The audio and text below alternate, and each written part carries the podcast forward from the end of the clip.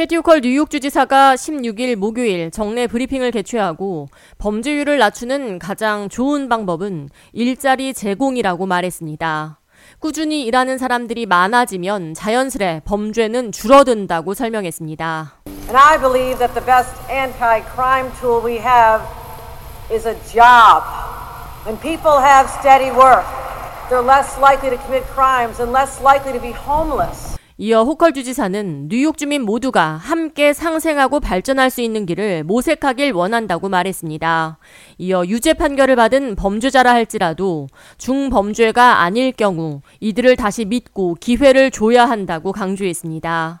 하지만 범죄자가 유죄 판결을 받고 출소한 뒤 주택을 구하기도 어렵고 재취업을 하기도 어려운 사회적인 구조로 인해 범죄자들이 사회적으로 낙인 찍히고 회생이 불가능한 상태에 빠져 범죄자 또는 노숙자로 전락하는 사례가 매우 빈번하게 발생하고 있다며 총기 폭력, 불법 마약 유통 등 중대한 범죄를 저지른 범법자를 제외하고는 전과자가 석방된 지 3년이 지났다면 그들의 범죄 기록 조회를 금지할 것이라고 전했습니다.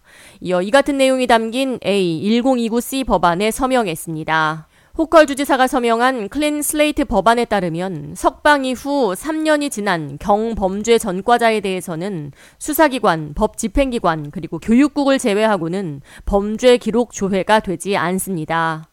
호컬 주지사는 경제적인 능력이 있는 경우 범죄자로 전락할 가능성이 줄어든다며 전과자라 할지라도 그들에게 기회를 주지 않는다면 또다시 범죄를 저지를 것이라고 말했습니다.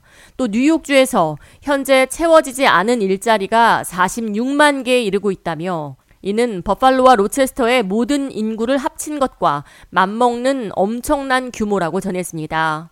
이어 뉴욕주 노동력 부족 현상을 해소하기 위해서라도 다시 새롭게 살아보려는 전과자들에게 기회를 주는 것이 마땅하며 주택 및 취업의 장벽을 없애고 정의를 구현하기 위해 클린 슬레이트 법안에 서명한다고 설명했습니다. I have 460,000 jobs that are unfilled today. Our employers are begging for workers.